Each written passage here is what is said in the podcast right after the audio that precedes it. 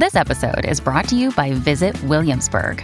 In Williamsburg, Virginia, there's never too much of a good thing. Whether you're a foodie, a golfer, a history buff, a shopaholic, an outdoor enthusiast, or a thrill seeker, you'll find what you came for here and more.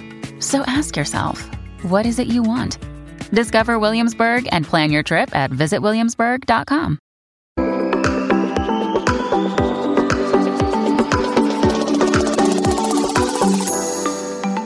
Hi everyone, welcome to the Tech Entrepreneur on a Mission podcast. My name is Ton Dobbe and I'm the founder of Value Inspiration and the author of The Remarkable Effect. I'm creating a tribe of tech entrepreneurs that are on a mission to do something big and meaningful. I invite you to join the tribe as well, especially if you want to create change that matters and put your software business on momentum that you're proud of. The goal that I have with this podcast is twofold. Firstly, to inspire new forms of value creation by sharing compelling ideas and stories about the potential we can unlock when technology and people blend in the right way. And secondly, share experiences from tech entrepreneurs like you about what is required to create a remarkable software business and how to overcome the roadblocks to do so.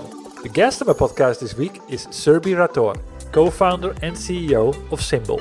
When we started the company, it was super crowded. Like there were so many businesses trying to build automated meeting notes product. I think we always had the right positioning in our mind.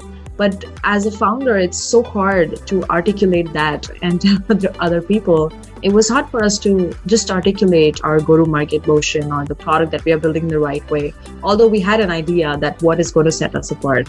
But I think it just came over time as we evolved in terms of, okay, we want to, we want to build a platform that enables businesses to analyze conversation data without building an in-house data science team.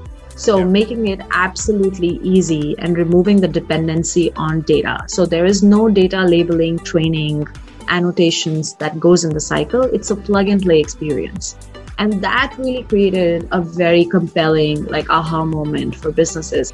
This is Surbhi. She's an international tech leader who advocates for women in A I with a personal mission to inspire more women to work in data science.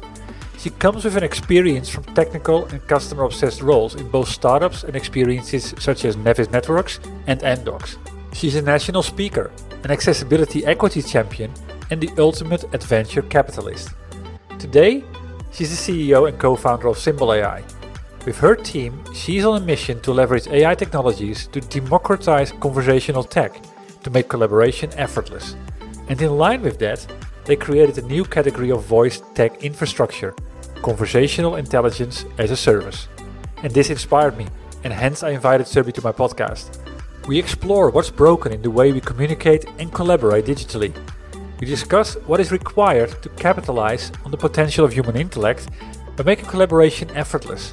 We also address the tough choices that Surbhi has made in not going with the flow, by instead taking a radically different approach to solve the big problem in the market. Last but not least, we discuss what it takes to build a remarkable software business. By listening to this podcast, you will learn four things. Firstly, why, in order to streamline your business and get razor focused, it is key to get crystal clear on your positioning. Secondly, that the love for the problem is critical to success, but there are also some other equally crucial skills to develop or look for in new hires. Thirdly, the importance of the role of marketing and content creation early in the life cycle of your company to establish a foundation for inbound traffic. And last but not least, how to prevent investing your newly gained funding on the wrong initiatives. Well, hi Surbhi, thank you for making the time available today and be a guest on my podcast. Thank you, Ton. So nice to be here. I'm always doing my research and I'm always on the hunt for cool stories and inspiring stories about the value that we can unlock when technology and people blend in the right way. That's what I found in your company, Symbl A I. But before we start discussing like the big idea behind your company, a little bit about you, because you live in you live in the West Coast in Washington State, coming from India. But if you describe yourself in about three words, what characterizes you as a person or as an entrepreneur? I'm a business nomad. Oh. I keep telling this to other people also because I have a family back in India. My husband lives in Sydney, Australia. We're doing a business here in the Bay Area. So we're kind of distributed across continents, and I can't complain. But my background itself, I'm an electronics engineer by degree, yeah. and then moved into software, worked for a startup in the network security space, then went to Amdocs, which is a telecommunication company. Got to spend a lot of time working and looking at conversations at scale, C R M, contact centers, all of that. And then started the company in twenty eighteen. So here I am, here I am. Yeah. Well, you're talking about your company, Symbl A I, and I see that you have been growing quite, quite, quite fast. Also, some very good funding coming in from companies indeed in this space, Amazon, for example. So what's the big idea behind your company? What is kind of creating all the energy behind it? Yeah. So with Symbl, we are really on a mission to enable businesses add uh, intelligence to communication workflows so that they can really elevate the experience that customers have today with their product amongst themselves at several channels, and capitalize on the last mile of data that we have left now, which is the communication data that exists on channels. Now so more after the pandemic and in the new normal than ever before. That's kind of the idea. The vision is to be really able to make it seamless to create access to shared knowledge so that humans can do work that they are intellectually capable of doing and stop wasting time in doing mundane activities, repetitive tasks, all of that efforts, and really making humans smarter. That's the idea. Yeah, because I mean, I completely agree with you. There's so much knowledge captured in the conversations that we have that we never capture. There's insights there, there's actions there. Yeah, I mean, I like the way you call it the last mile, the last mile of data, because that's really what it is. Yeah, so that's the big idea. What is the opportunity if we get this right? If everyone starts to use the Symbl A I A P Is?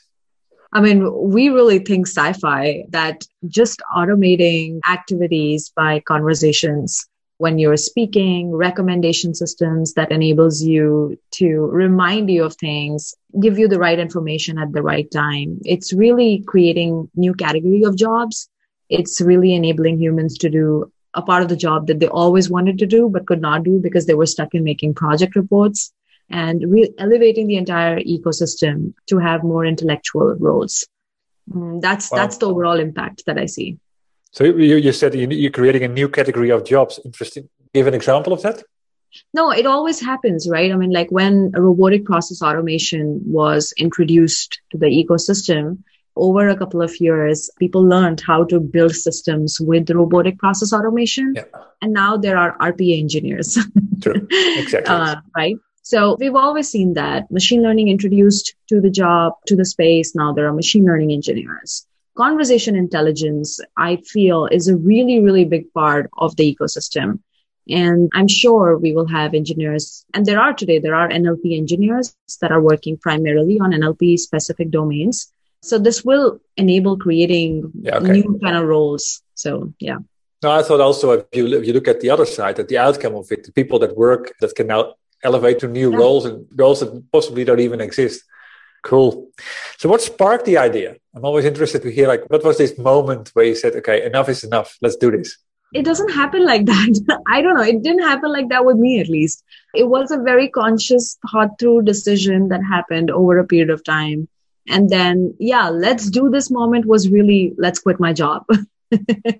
That's the let's do this moment, I feel. But the idea itself, it originated from my co-founder who had repetitive strain injury for like over a year, could not use his hands, was okay. very, very motivated to work on voice technologies and enabling humans from an accessibility standpoint.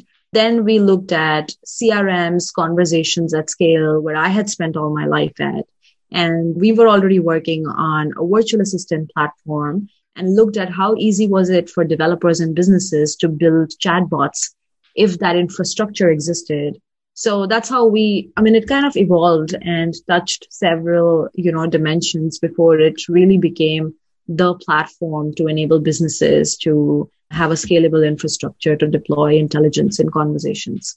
So it wasn't, the idea wasn't like a moment. I think it was a lot of moments. But the decision was a moment to quit the job. Sure. Yeah, well, that's good. You know, it's like then then you commit, you go for it. Yeah. So was there, that you start building the products in the moment you founded Symbl A I in, in two thousand eighteen, or was there something already happening before that in order to come ramp up to launching the company? No, actually, I was, and that's why I decided to quit the job because I was working in a very extensive, time-consuming role, and I had like zero time to contribute to anything that I was doing with it. It yeah. was a really exciting role. I was kind of leading a lot of things for a conversational A I platform within the company. But starting your own company has a different kind of adrenaline rush that you cannot True. explain. And so... Agree. So that's why I got out. And then first three months, actually just did a lot of research, built my own network and connections in the Bay Area, understood what is the process of starting a company. Cause like I had no freaking idea. I knew that I was doing bits and pieces of it in my previous role, but building a company by yourself is a whole different ball game. So I got some mentors attached to myself, joined a small program with the one M by one M organization in the Bay Area that helped kind of like frame the stream of thoughts and actions in a way, in a very sequential way, like figure out the market size, understand competitive landscape, like all of that, figure out the go-to market. So it was very structured. Yeah. And then we started building only after we had enough customer validation and discovery done. We did not write any piece of code before that. We made sure of it. Yeah, that's completely the way it should be done. So talking about that, I wrote my book, The Remarkable Effect, and I always try to understand, like, what is it in, in the product that we create that created defensible differentiation? And you just highlighted, I mean, chatbot space and the N L P space, the, the natural language processing, is a heavily competed space. So how did you find your niche, and what did you do specifically in the product to set yourself apart? Yeah, when we started the company, it was super crowded. Like there were so many businesses trying to build automated meeting notes product. And even now you will see there are a lot of products in the market like that. And it took us time to, I think we always had the right positioning in our mind. But as a founder, it's so hard to articulate that and tell other people. And that's why so many, you know, mentors and advisors and accelerators program focus on storytelling as part of the job, because it was hard for us to just articulate our go-to-market motion or the product that we are building the right way, although we had an idea that what is going to set us apart. But I think it just came over time as we evolved in terms of, okay, we want to, we want to build a platform that enables businesses to analyze conversation data without building an in-house data science team.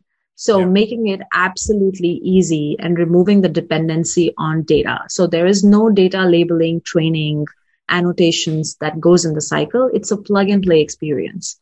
And that really created a very compelling, like, aha moment for businesses. It's like, oh, you mean to say I don't need to go through that painful cycles of yep. data collection, and you can actually give me something that works in first instance. I mean, I might need to give my feedback to the system, might need to calibrate it, but I don't have to create an MLOps pipeline in my business. And that's a big relief yeah. for so many businesses that don't have data scientists or don't know, don't want to spend True. more budget yeah. into experimenting with emerging technologies. Yeah, yeah, well, that's what's on your website, democratize conversational tech. The other thing that, that I, I wanted to kind of pinpoint on is make collaboration effortless. Or and the other one is yeah, conversational intelligence as a service, which I, I, I think I get what you do. But making collaboration effortless, effortless with your solution, what does that mean? Yeah, we've all worked in different roles, but sending information from one conversation to the other conversation, aligning people on the same topic, it's a nightmare. And no matter how much organizations have matured, hire consultants, advisors to help them add the right processes within the company, the biggest part of the problem is always sharing the right information across conversations that is happening. And there's always a bias in what someone will interpret out of a conversation versus the other person. So the intention is that if we can bring forward an unbiased system, or let's say an A I biased system, which is not biased to any of the humans, but really to a core engine and is looking at conversation data with their own lens. That way, the information that is generated is not based on what someone thinks. And once that information is circulated and shared with all the people across organizations, across units in real time, half of the job is done, because then you can focus on doing things, not thinking about what to do or not aligning people on what to do. And that's really what makes collaboration effortless. True. Yeah, very good point. And yeah, it's always fascinating to me, like, it's been in your face for so long, you're just maybe too close to it to see it, because we just get used to get used to this. And we create meeting notes out of things, we miss things, and there's interpretation in there. And it just, yeah. That is true. This. Yeah. And I mean, you know, these tasks are more problematic in key customer facing roles, because if you are a sales agent and you're spending your Friday in updating notes in the C R M system, and eliminating the nine hours where you can make more phone calls and close deals, you're impacting business. True. But as a business, we don't even take that into account. We only take, okay, if this person joins us, they will only make phone calls four days a week. Because that's, because, that's physically possible. Yeah, that's right. Yeah. So, you know, capitalizing the true potential of human intellect is by making collaboration effortless, I believe. Yeah. So how does your solution, that's all, that's another thing. One thing is, of course, to take things away from people that they don't have to do anymore. But how does your solution augment people that, like, one plus one equals three? Yeah, well, we always advocate that talking to a human will never go away. Like, no matter how many chatbots and virtual assistants exist in the system, there will always be a human human interaction. So enabling information access to humans at the right time, at the right place, through their preferred digital channels in a very passive and a recommendation-based approach really enables, makes humans smarter, because they don't have to keep people on hold, search for information. Because as humans, we only have limited memory, and we should acknowledge that. Sure. So it's kind of like having access to a memory bank, which is always there with you and proactively prompts you with information when you need it. That's, I feel, is going to make humans smarter. Cool. Yeah, that's really the virtual assistant dream coming true. Yeah. Well, well, people like Steve Jobs have always inspired me. And one of the things he always, of course, said was, it's uh, innovation is not about what you do, but what you say no to. In that whole journey of creating your product, what did you deliberately say no to? That is to- true. A lot of things. When we started the company, there were other products in the market trying to solve the same problem by introducing exactly. chatbot. And we were something like, okay, dash, take an action item. And we were asked in the beginning by a lot of customers, a lot of people that we spoke to, to why don't you just do that? I mean, just give us a chatbot that we can talk to and say, take an action item or take a note. And we were very, very hell-bent on that. No, that's not the experience that we want to create.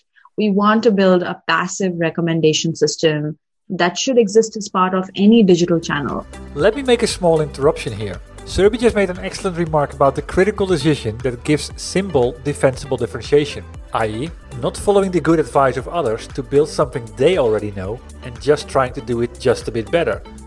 No, she knew that she was going to solve the problem in a different way, one that is universally applicable to work across all channels. And also, not to be a product to end users, but actually a platform aimed to make the life of developers simple. This is a trait remarkable software companies master. They have an eye for creating new value possibilities, and with that, create momentum in a whole new way. And you can master these traits as well. And I got two options for you to start. First, read or listen to my book, The Remarkable Effect. You can find that on amazon dot com. But alternatively, download the free Kindle version from my website. Go to value inspiration dot com slash book. And secondly, get into action right away and surround yourself with a group of like-minded people, tech founders and C E Os that will help you deliver on your top priorities with more impact by removing your blind spots, challenging you to explore new paths and sharpening your thinking. How? Just visit value inspiration dot com and see the videos where many of your peers share their experiences with our tribe and what they've come to value most. Back to the interview. And should just subtly give you information, but yeah. you should not ask for, because it is so weird when two people are talking and you're calling out a chatbot to give you some information. It's not the natural flow of human conversation. True. So that was one of the big things. The other big things was really building a product versus building an A P I platform. early on as a company, I mean, it's usually easy if you build a product or an offering that has a direct end user feedback. Building an A P I platform creates a feedback loop one step away from you. And if you're building a new technology, one of a kind that has not been created before, feedback is a really critical element of the entire sure. building product equation. But we did not build a product because we found other ways to gather feedback, but because you could have only built one offering in the beginning. Either we could have built an A P I platform or built a product. Doing both yeah. the things together changes your customer. And in the life of the company, you only want to have one customer. I mean, at least for the first five years. yeah, well, at the end, you are delivering your service to another software builder yeah. that creates the ultimate solution for you. That is true. Yeah. So today, we provide A P I platforms that developers can consume that are building applications. And that way, we march on our vision to have scaled the voice ecosystem faster That's than true. It would. Because there is a scalable infrastructure. So that was another thing that we decided to say no to. And the third one was really verticalization versus a horizontal approach. Okay. A lot of people were, I mean, I don't say, I think it's still a good advice for other people who are listening to this podcast, that if you can find a small niche vertical that you can play in, you should definitely attack that. Unless you have a conviction on doing something else that only a founder could have. So we had a very strong conviction that we do not want to work to verticalize our product, and we want to build an open domain, human to human conversation understanding engine that can work on any vertical. And the journey was tough for sure, but now we're, we are at a stage where we work with healthcare organizations versus e-learning platforms, meeting, sales, contact center. And at the end of the tunnel, there we could see light right in the beginning. So that's why we stuck on just marching in the same tunnel and not changing it. But yeah. generally, it is advised to build vertical vertical applications, like go deep in one domain, build that. And it does hold true for a lot of other types of products, but we just had a very strong conviction not to do that. So So what, what no. was the conviction? Because I mean, I completely agree with, with the verticalization part, because that's where you can, you can really... Yeah, like you say, deep and gain momentum around that and replicate that and then do something that is just outside of that space. But horizontal is like almost brave to do. yeah, because A P I platforms are not built like that. A P I platforms are meant to be horizontal. You cannot control the kind of products that will use your A P I platforms. You can't say that I will build an A P I only for sales product. That's a really small market size. So that's why, the, because our go-to market was really different, verticalization did not apply to us the way that it applies to other products. So, yeah. Yeah, I mean, there's, there's different different words to that, of course. One of the reasons that chatbots got a bad name is because of the fact that I can't understand you. I don't know what you mean. Yeah. it's, it's the generalization of things to the extent that it worked no- nowhere. And yeah, I'm really eager to, to understand how you solve that challenge. Yeah, I mean, a lot of the work that we do is language understanding at a very fundamental level. So we don't look at keywords or phrases or all of that. We have built a hybrid A I system that takes unsupervised learning approach as well as supervised learning. And together we find out the fundamental dimensions of context in any conversation. And it happens in real time as the conversation goes for every single conversation independently.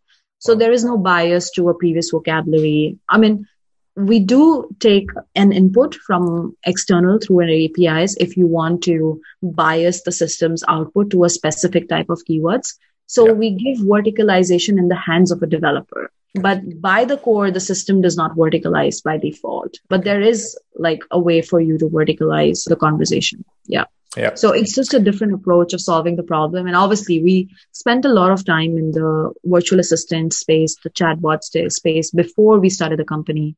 So we were well aware of the limitations, the generalization, how to approach it. My co-founder yeah. is has been working in applied N L P for years. So that all matters when you True. Build a company, if you have the expertise to do that. So yeah. Exactly, exactly. So what was the hardest nut to crack for you, for the team? Sorry, hardest what? Not the to hardest, crack. The hardest nut to crack. I think it was getting access to the right network. That was the most difficult part. I think most founders struggle with that part. I was the fir- I was a first-time founder working out of India, moved to the Bay Area to build the company. did not know many people here. How do I get access to investors? How yeah. do I get access to the right network? It was really, really hard. But then we got into Techstars Accelerator program that Heard was in it. Seattle. And that changed a lot of things for us. We got inside the right network. We got access to the right people. Our first funding round happened through the reach of Techstars. We met our lead investor during the Techstars program. It was yeah. amazing. They connected us to the right industry experts. So I think that's the hardest nut that we felt that we had to crack. After that, the road was, I wouldn't say easy, but it was, we didn't spend time on things that we shouldn't.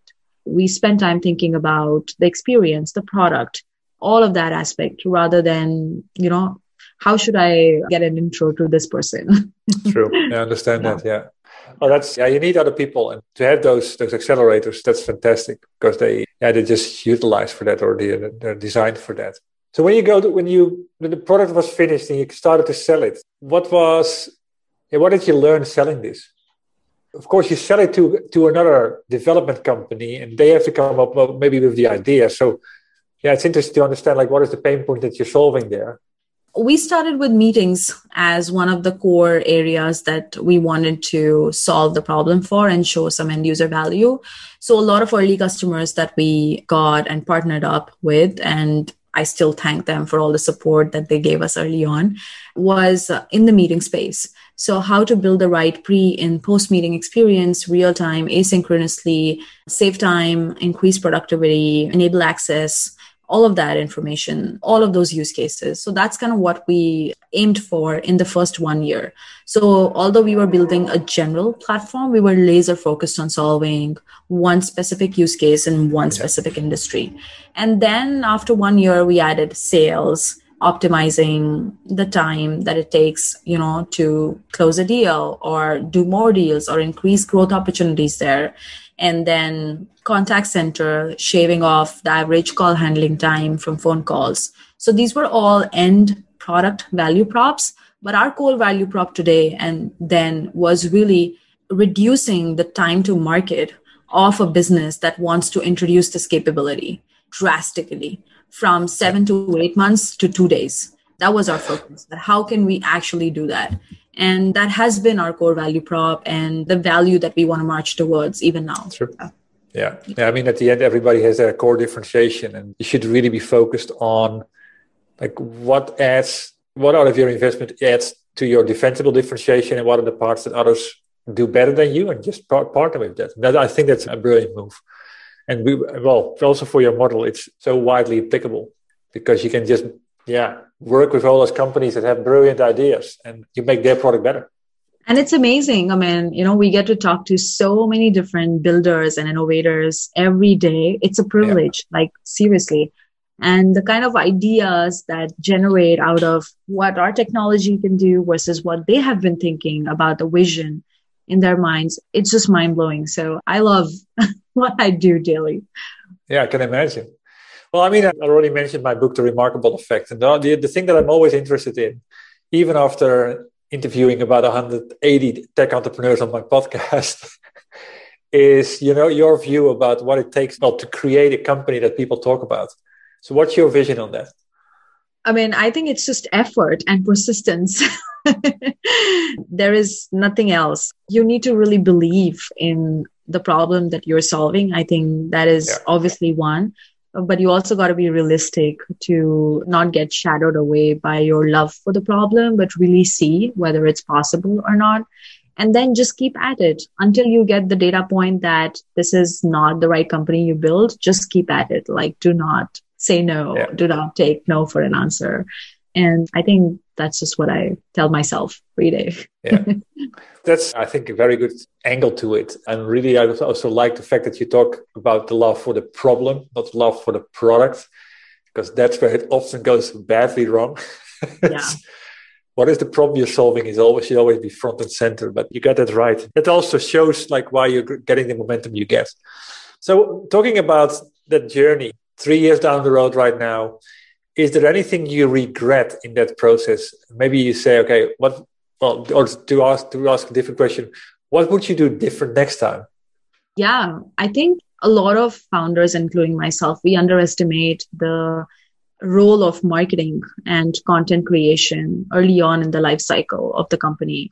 And I would definitely go back and fix that whenever I'm building the next company. Either have someone with a very marketing-focused mindset on the founding team, or really focus on at least building one piece of content every single week. It's a very actionable thing that I'm talking about, but really sure. I feel that whatever you are building, if you can create one piece of content every single sure. week, you wouldn't have to spend dollars into marketing when it actually comes to fueling your go-to-market. There's nothing better than getting inbound traffic rather than sending cold emails to people. Exactly. And as you scale the business in three years, you will start thinking about scaling go-to-market, scaling sales. And at that time, this content will be highly valuable. So start at it early on. Yeah. Yeah. People, I mean, you, you asked me at the beginning, like, how long have you been doing this? I've been doing this three years. It's one podcast a week. But now at the end, there's a library of one hundred eighty stories yeah. that are phenomenal. I completely agree with you. It's that dripping and that consistency yeah. that makes it almost effortless and so much so valuable. Yeah, but you need to experience it first to, to understand it. So, it's, yeah. So, what are you most proud of achieving so far? I mean, is there any customer anecdote of, of something that that's yeah that just said this is why we're doing this? Yeah, I think it's the experiences that our customers are building. I'm very, very proud of what they are able to build in a short period of time. Obviously, once we start talking about several case studies of all the customers, which we should be very soon, we would be able to show everyone what has been going on behind the scenes. But yeah, it's the different experiences that when we show to other customers, they're basically like, oh, wow, like how did they, how did they do that in sh- such a short period of time? That's one. I think the second part is really anecdotes from our own team. I love the journey of building a company because it's also about getting the right mix of people together and then just seeing the magic happen by itself and getting to experience that every single day and finding more people like what there are inside the company and getting them inside the company is an amazing feeling. So that's also something that I'm very proud of. So what are you looking for when you, when you hire people? What needs to stand out in them?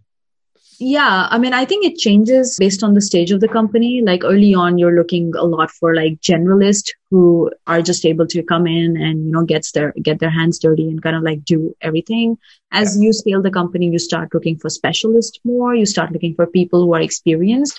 But overall, at a very core level, we really look for people who are very customer obsessed and product obsessed. Their love for the problem that we are solving is very, very crucial because A I and machine learning is not something which is, you know, zero and one. It is much more than that. It's a journey. And being able to understand and articulate that to anyone that comes in contact with you is very important for the early founding less than fifty people team. Yeah, and so that's why that's something that I always look for, that the why of joining the company. Does it go beyond just looking for the next opportunity? Does it reach to the problem that we are trying to solve? And what is the relationship to that problem? And then obviously, you know, other characteristics of being open and vulnerable and, you know, treat others like a family. And yeah, these are some of the things. Yeah, we really feel that we're a close family of tech enthusiasts working across different regions, but we're very connected by some core principles. Yeah. I mean, I know that you've hired Vikram, who's, who's been on my podcast a couple of two years ago, I guess. Yeah. And I mean, I remember him as someone that actually fits that like a glove. Yeah, that's good. And that culture is so important. Then keeping that culture also uh, intact as you grow. That's, that's phenomenal in terms of for your success. So getting towards the end of the call at the end, from all the things that you learned by now on your entrepreneurial story, what are tidbits of wisdom that you would like to share? I mean, one maybe one don't do and one don't for people that um, uh, aspire as well to become a C E O or to take it to the next level. Don't overspend your funding round that you just raised, but do spend in the right locations. I th- and I think there is always a conflict whenever you raise a new round of funding that, why should I invest these dollars? Like, should I do X or should I do Y? Talk to founders who are at a next stage so that they can share the problems that they faced and, you know, the places where they overspent that they could have avoided. And yeah. I just love getting in connection with founders and C E Os who are one step ahead in the journey from myself so that I can learn constantly from the actionable things that they did in the past where they would say, oh, I wish I wouldn't have got two people in my X function. I wish I would have started by just one person in that function and really monitored it myself. So just, I think, just finding your founder friend who's one step ahead from you will really help you make those decisions. But spending the money that you raise is a really important part of a C E O's journey. And it's all on you. You can't blame anyone else for it. You got to own it. So yeah, it's just better to have more data points. Yeah. yeah, so recognizable. I mean, I run a tribe of tech C E Os on a mission, and it's a regular thing that comes back. Like you say, it's you're part of a larger team, but that role that you have, you're on your own. You have yeah. no one, no, no peers next to you. You've only got people above you and below you. There's answers that you're seeking for that your subordinates cannot give you. So it comes down to that. Exactly. I can completely recognize that. So what's next? I mean, talking about taking the company, the company Symbl A I to the next level in the next twelve to eighteen months, where are your priorities? Yeah, we're really excited about scaling our developer go-to-market. Just before COVID started, we actually launched our developer platform. Before that, it was only a request-only access S O T S A P Is. And now the platform is generally available, and yeah. we are spending all our efforts in scaling our developer go-to-market. And that's really critical for us. Launching hackathons, engaging in community, and finding more developers who are trying to build experiences around conversations. Don't have to be data scientists. They can be just app developers, full stack developers with our A P Is, which are based on REST or S D Ks and JavaScript. So that's a big focus for us. Um, exactly, I understand. Yeah, uh, true. That's it. Cool. Well, I mean, what's last thing on my list is like, where can people go to find out more about your company, Symbl A I, or to say hi to you? Yeah, well, I'm very active on LinkedIn. You can find me there, Surbhi Rathore. And I'm also on Twitter, Surbhi Rathore. You can, if you're interested in trying any of our A P Is and get a feel of what conversation analysis could look like, you can go and sign up on platform dot symbl dot a i. And yeah, look forward to meeting anyone or talking to anyone who is thinking about building an innovative experience around communication workflows. I'm always excited to do that. Thank you so much. It was a pleasure. Likewise, Ton. And this ends my conversation with Surbhi. I hope you enjoyed it. And if so, please leave a review on iTunes. And if it inspired you, please share it with other tech entrepreneurs on a mission that you have in your network. Other than that, thank you for tuning in to this podcast. I had the honor to speak to Surbhi Rathore, co-founder and C E O of Symbl. As said, the goal that I have in this podcast is twofold. Firstly, to inspire new forms of value creation by sharing compelling ideas and stories about the potential we can unlock when technology and people blend in the right way. And secondly, share experiences from tech entrepreneurs like you about what is required to create a remarkable software business and how to overcome the roadblocks to do so. Before I close, I have two more comments to make. If you know other tech entrepreneurs on a mission that have a story worth sharing, please send me an email at ton dot dobbe at value inspiration dot com. Building the momentum all starts with revealing the ideas, and that starts with you. And if you want to know more about my book, or you're interested in joining the Remarkable Effect tribe, please visit my website at w w w dot value inspiration dot com. Thanks for tuning in. And you could do me a big favor by rating the podcast on iTunes or provide me with your feedback directly. I'll see you shortly on a new episode.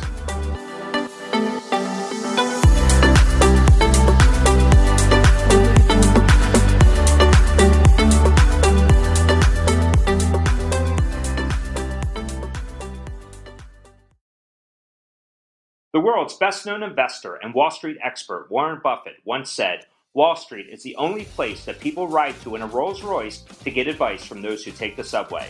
Mister Buffett's quote is remarkably accurate, but how many people would rather receive advice from him than someone simply guessing?